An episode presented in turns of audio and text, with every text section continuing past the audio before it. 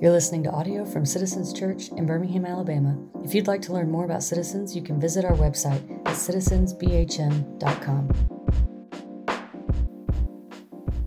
We've been in this money. Uh oh. I'm going to be in trouble. Those mics, costly. And this is classic me. It's in the budget. Just clumsy Justin breaking stuff. Oh well. Um, which it's a good segue because money isn't our God here.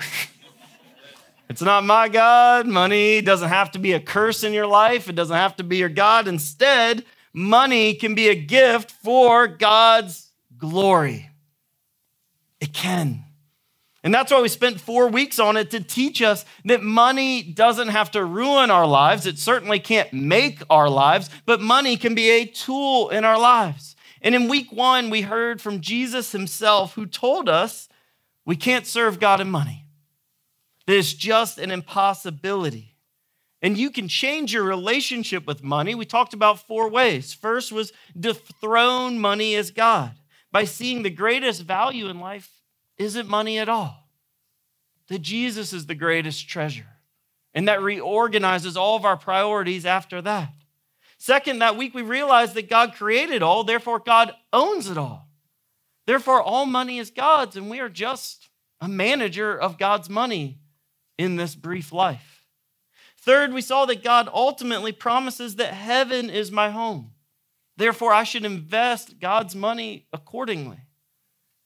And fourth, that giving is the only antidote to materialism.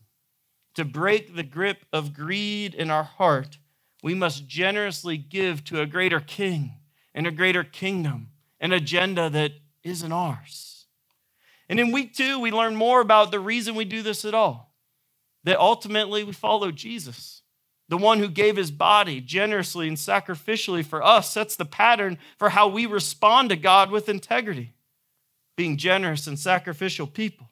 And we finish Second Corinthians 9 looking at that God loves, He delights in a cheerful, willing, bountiful giver because God has been cheerful, willing, and bountiful to us first. That God wants His grace to be a chain reaction of generosity in your life. That God and His grace wouldn't stop with you, but it would start and keep going with you. That the things God give you flow through you to more praise for God and more generosity with others. And this transforms not just our relationship with our bank account, but how we hold our possessions loosely. How we go to work saying, How generous can I be here? Because I can say I love my coworkers, but they probably don't notice unless I'm generous with my time, generous with encouragement, generous with the spotlight, generous with how I interact with folks that our whole life is called to be a generous worship unto God that benefits everyone around us. Do you want to know the difference between an amazing parent and an okay parent? The parent that's generous with their presence. The parent who can sit and give their presence away. They can sit with their child and give who they are away. And it's the same thing with a marriage. It's the same thing with a thriving dating and friendship would you start to see generosity is your path towards godliness? Because that's where we go today. Paul writes a letter to his young disciple, a young pastor named Timothy, and he urges him this that he's in the fight of his life and that we are too. Look at verse 12. It says, Fight the good fight for the true faith. Hold tightly to eternal life. Hold tightly to the gospel to which God has called you. That God has called and drawn you and bought with his own blood of his son for you. Hold tightly, which you have declared so well before many witnesses. Remember, Timothy's a pastor, and he's telling him he needs to fight. It's not like there's some people on a spiritual plane so high that they don't have to worry about this. Instead, this is every Christian must fight for their faith. Our faith is an active one that Jesus indeed saves us, but we believe and then act on that belief. That faithful living is a part of faithful believing, that they go hand in hand. And he's told to fight for his faith in two big ways. First, he's to pursue what's right. Look at verse 11. It says, Pursue righteousness Pursue a godly life. Make the choice to live like Jesus, along with faith, along with love, along with perseverance and gentleness. The part of fighting for your faith is to step out on faith, to live a life of love, to live a life by faith, and to live with perseverance. That's something uncommon in our culture, in our generation. Perseverance, to be absolutely real with your highs and lows, but don't lose yourself along the way. To be able to keep walking, whether you're on the mountaintop or a valley. To not let yourself slip into complaining or grumbling, but also not get puffed up when things go well. But to say, I'm still walking forward, following a Savior who actually loves me, whether I'm on a high or a low. Perseverance, he can add to it gentleness. That pursuing righteousness is becoming a gentle person. What if your calling card with everyone you met was gentleness in a harsh world? Not a gentleness that denies truthfulness, but a gentleness that draws near to people and speaks kindly to them. But Paul says this fight has an active part. We got to pursue something, pursue following Jesus. But he also says we got to run from what's evil. We got to run, flee, and verse 11 gives says this says but you Timothy are a man of God so run from all these evil things. What are the evil things that Paul's speaking of? Well, he gives two things and they're directly related to each other even though it might not appear they are. He gives two things and it's this.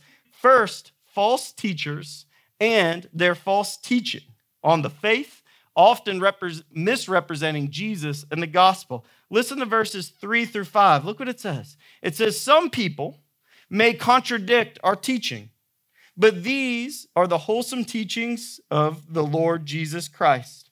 These teachings promote a godly life. And anyone who teaches something different is arrogant and lacks understanding. And these people always cause trouble. Their minds are corrupt, and they have turned their backs on the truth to them a show of godliness, a show of being religious, a show of following Jesus is just a way to become wealthy. People who teach wrongly turn their back on the truth of God's word, especially when presented with the truth and choose against it, anyways. And they always cause trouble both for themselves and everyone that follows them. Yet false teachers often use a show of godliness as a way to become wealthy. In other words, there are people who use religion for money or teach a false gospel for fiscal gain and even the abuse of people who follow them. And today, this comes in many forms. There's a lot of different ways this can look. It could be kind of a garden variety health and wealth gospel that Jesus promises you'll be healthy and wealthy and everything will work out if you just follow him. Well, Jesus doesn't promise that anywhere in this life. God promises that he will be faithful to provide everything we need to follow Jesus. And he'll do it with the sweet gift of not money or health, but forgiveness for our sins and the lasting peace and joy of God's presence. But God doesn't promise us health and wealth in this life. By no means. Or it could look like this. Another form could be a church that chooses to water down the words of Jesus in order to draw the biggest crowd possible, to limit what's taught in order to make it easy to go down like the medicine. Could look another way a church that drifts and leaves the doctrines of the Bible to always be avoiding controversy or any criticism of an always changing culture. There's a lot of ways to end up false teaching and to do a show of godliness for fiscal gain. But there's only one way to be godly, and that's to follow Jesus at his word. And see how it relates. The second evil thing that's spoken of is the love of money. Not money itself, but the love or the desire to be rich. Verses 9 and 10 but people who long to be rich. You ever longed for something? When I was a kid, I longed for a PlayStation 2.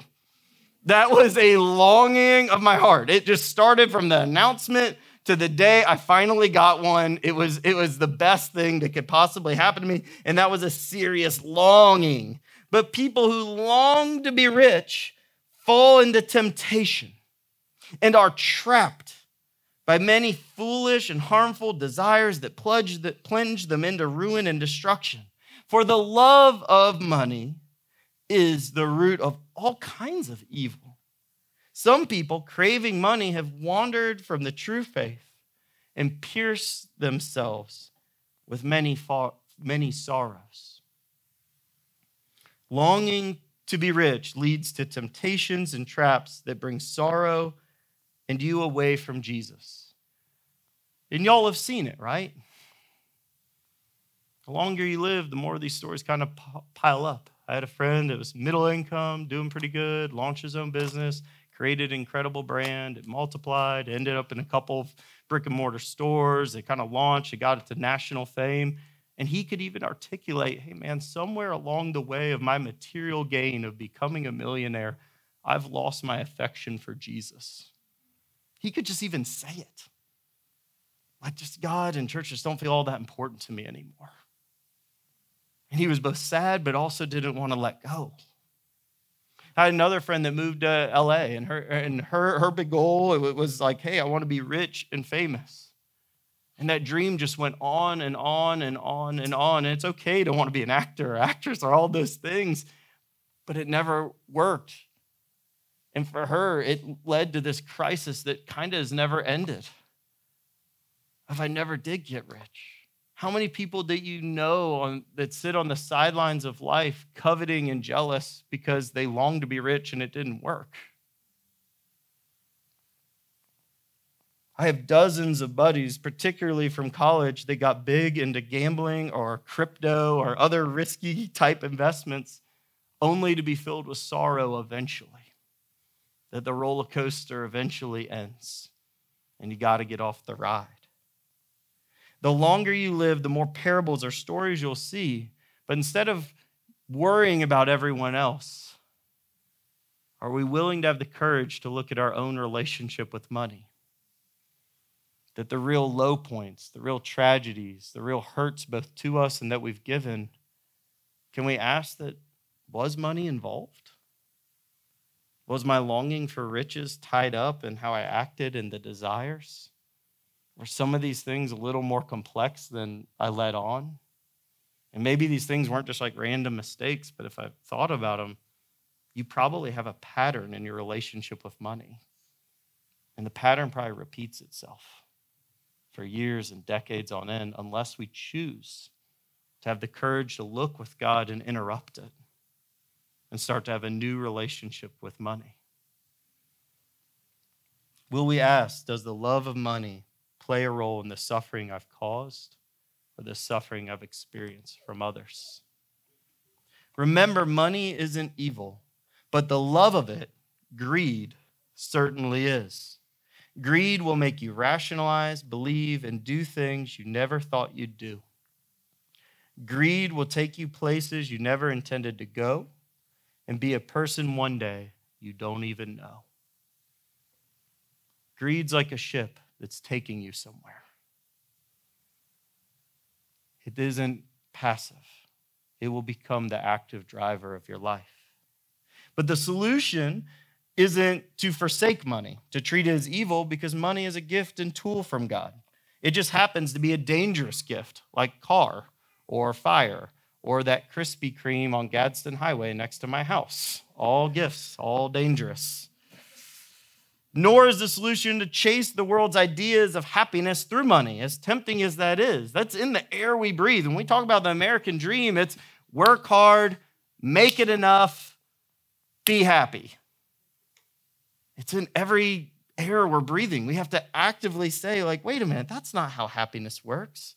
Instead, the solution is not to have a show of godliness, but actual godliness.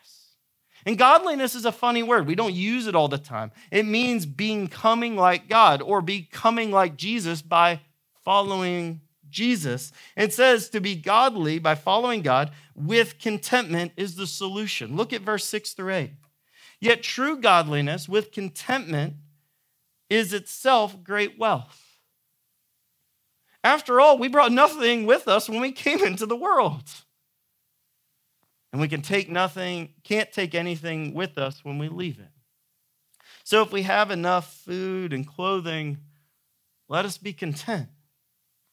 See, contentment works like this. There's three little keys in this tiny passage. It says, first, godliness is a great wealth itself, that when Jesus becomes our treasure, money just becomes a tool. There's just a great wealth in godliness to put God first. Second, there's a perspective here that if you're born with nothing and you're leaving the same way, it's pretty foolish to hold too tightly to money in the in between.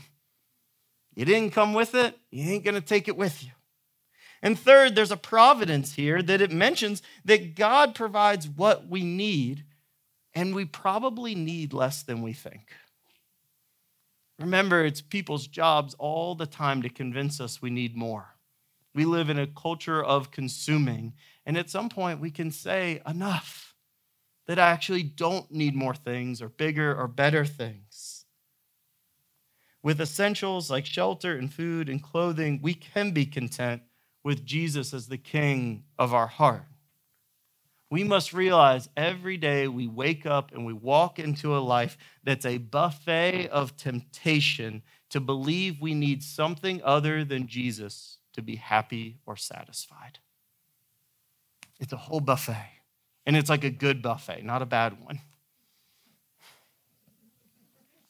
But what if you are rich? What if all this, you, you're like, I don't really desire to be rich? I am. Paul warns against that too. He anticipates that some Christians will be rich, are rich. And look at verse 17. He has advice for them. He says, Teach those who are rich, he just assumes it, in this world, not to be proud, not to trust in their money, which is so unreliable. It seems so reliable, but then the market crashes and it seems so unreliable, or inflation hits. Their trust should be in God, who richly gives us all we need. We shouldn't trust in money or be proud of it because it's unreliable. Instead, trust in God because, well, He is reliable. He's the opposite of the ever changing money, He's the unchangeable God. But herein lies the great difficulty in preaching about riches is no one thinks they're rich. No one thinks they're rich. And I'll prove it to you that rich is a moving target. That rich is always some other guy, some other gal, some other family down the street or in the next neighborhood or six neighborhoods over. In a recent Gallup survey, they asked people making $30,000 how much they would need to make to be rich. Their answer, on average, was $60,000, about double what they made. They asked the same question to an income bracket of about $50,000, and you might be able to guess it. They said, When would you be rich? You make 50 as a household. When would you be rich? And they said 100. They jumped a couple uh, economic levels and asked people with about $2.5 million dollars of liquid assets. That's a lot of money just be hanging around in an account. And they asked those people, hey, who's rich? And they said, oh, if I had about 5 million of liquid assets. Rich will always be a moving target, whether you have a relatively little or relatively a lot. It's insatiable. The desire for more. When money is the king of our heart, it's a wildfire that will spread into every inch of our lives and it will never be satisfied to put riches in a more global and historical perspective, the way we should look at it, according to the Brookings Institute, a respected think tank, if you are a single person in America that makes $20,000 a year or more, you are in the top 10% of wealth globally.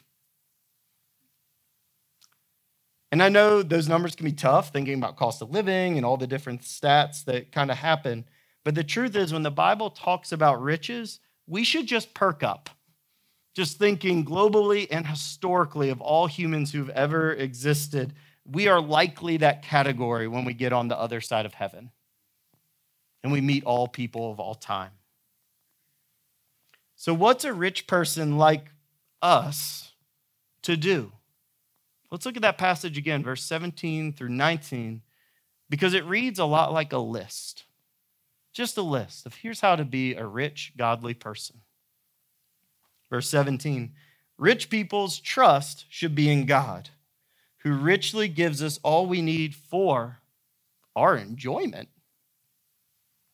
Tell them to use their money to do good, that they should be rich in good works and generous to those in need, always being ready to share with others. That by doing this, they will be storing up their treasure as a good foundation for the future, so that they may experience true life. We are to trust God who gives money as a gift. And what do we use a true gift for? When you give a gift to your child, what, what, what's a true gift for? It's for you, their enjoyment. It's for their enjoyment that God gives you every dollar you have to enjoy, not in ungodly or foolish ways that lead to sorrow or lead you to wander away from the truth of Jesus. But money is to be enjoyed. No one ever accused Jesus of being a grouch. Jesus loved to party. In fact, most people left their encounters with Jesus either astonished by his generosity to all people or literally embarrassed by it, that it was too much and offensive. When we will get into that more in the Gospel Luke series of what people's actual reaction is to a God who saves. But we must accept money as a gift from God. And as we accept that, it will probably change everything for you. It will probably change everything for you to accept money as a gift, period. Not a gift you earn or deserve, but given by God. A gift to enjoy, to do good, to be rich in good works, to give generously to the church, to missions, to mercy, to spend time with people, to provide for people, to have people in your home, just like Jesus to bless them with good food and your undivided attention, just like Jesus, to make room for folks different than you in every way, just like Jesus, to be generous to those in need, whether they ask or not, just like Jesus, always ready to share everything you have, even your story, even your vulnerable heart, even your ears, even a hug just like Jesus. By living this way, you store up treasure in a very real heaven, setting a foundation for eternity. Just like Jesus did, as he lived a perfect life and died a sacrificial death for you to store you as his treasure in heaven. God actually gives you money so that you can live a godly life like Jesus. That's what he means by enjoyment, that you could live a life like Christ. That your life, money must be the tool because it is the gift. It can't be a curse, it can't be your God, but rather it can lead you to godliness as a tool following Jesus Christ. Our Lord has spoken about this, and maybe the most powerful line in all of the Gospel Luke on this very thing. Jesus says this in Luke 9. And Jesus said to all, If anyone would come after me, let him deny himself, take up his cross daily, and follow me. For whoever would save his life will lose it, but whoever loses his life for my sake will save it. For what does it profit a man if he gains the whole world and loses or forfeits himself. For whoever is ashamed of me and my words of him, the Son of Man, that's a title of Jesus, will be ashamed when he comes in his glory and the glory of the Father and of the holy angels. As we leave this series, ask yourself seriously is God our God? Or is money stealing away your heart? Money isn't a curse, it isn't God but money is a gift from God that loves you the very most. God wants to use the gift of money for you to live a godly life just like Jesus. Would you let go of the grip of money on your heart and lay down and rest in Jesus' loving, safe arms instead? Godliness with contentment is not only possible, but, church, it's the fight of our lives.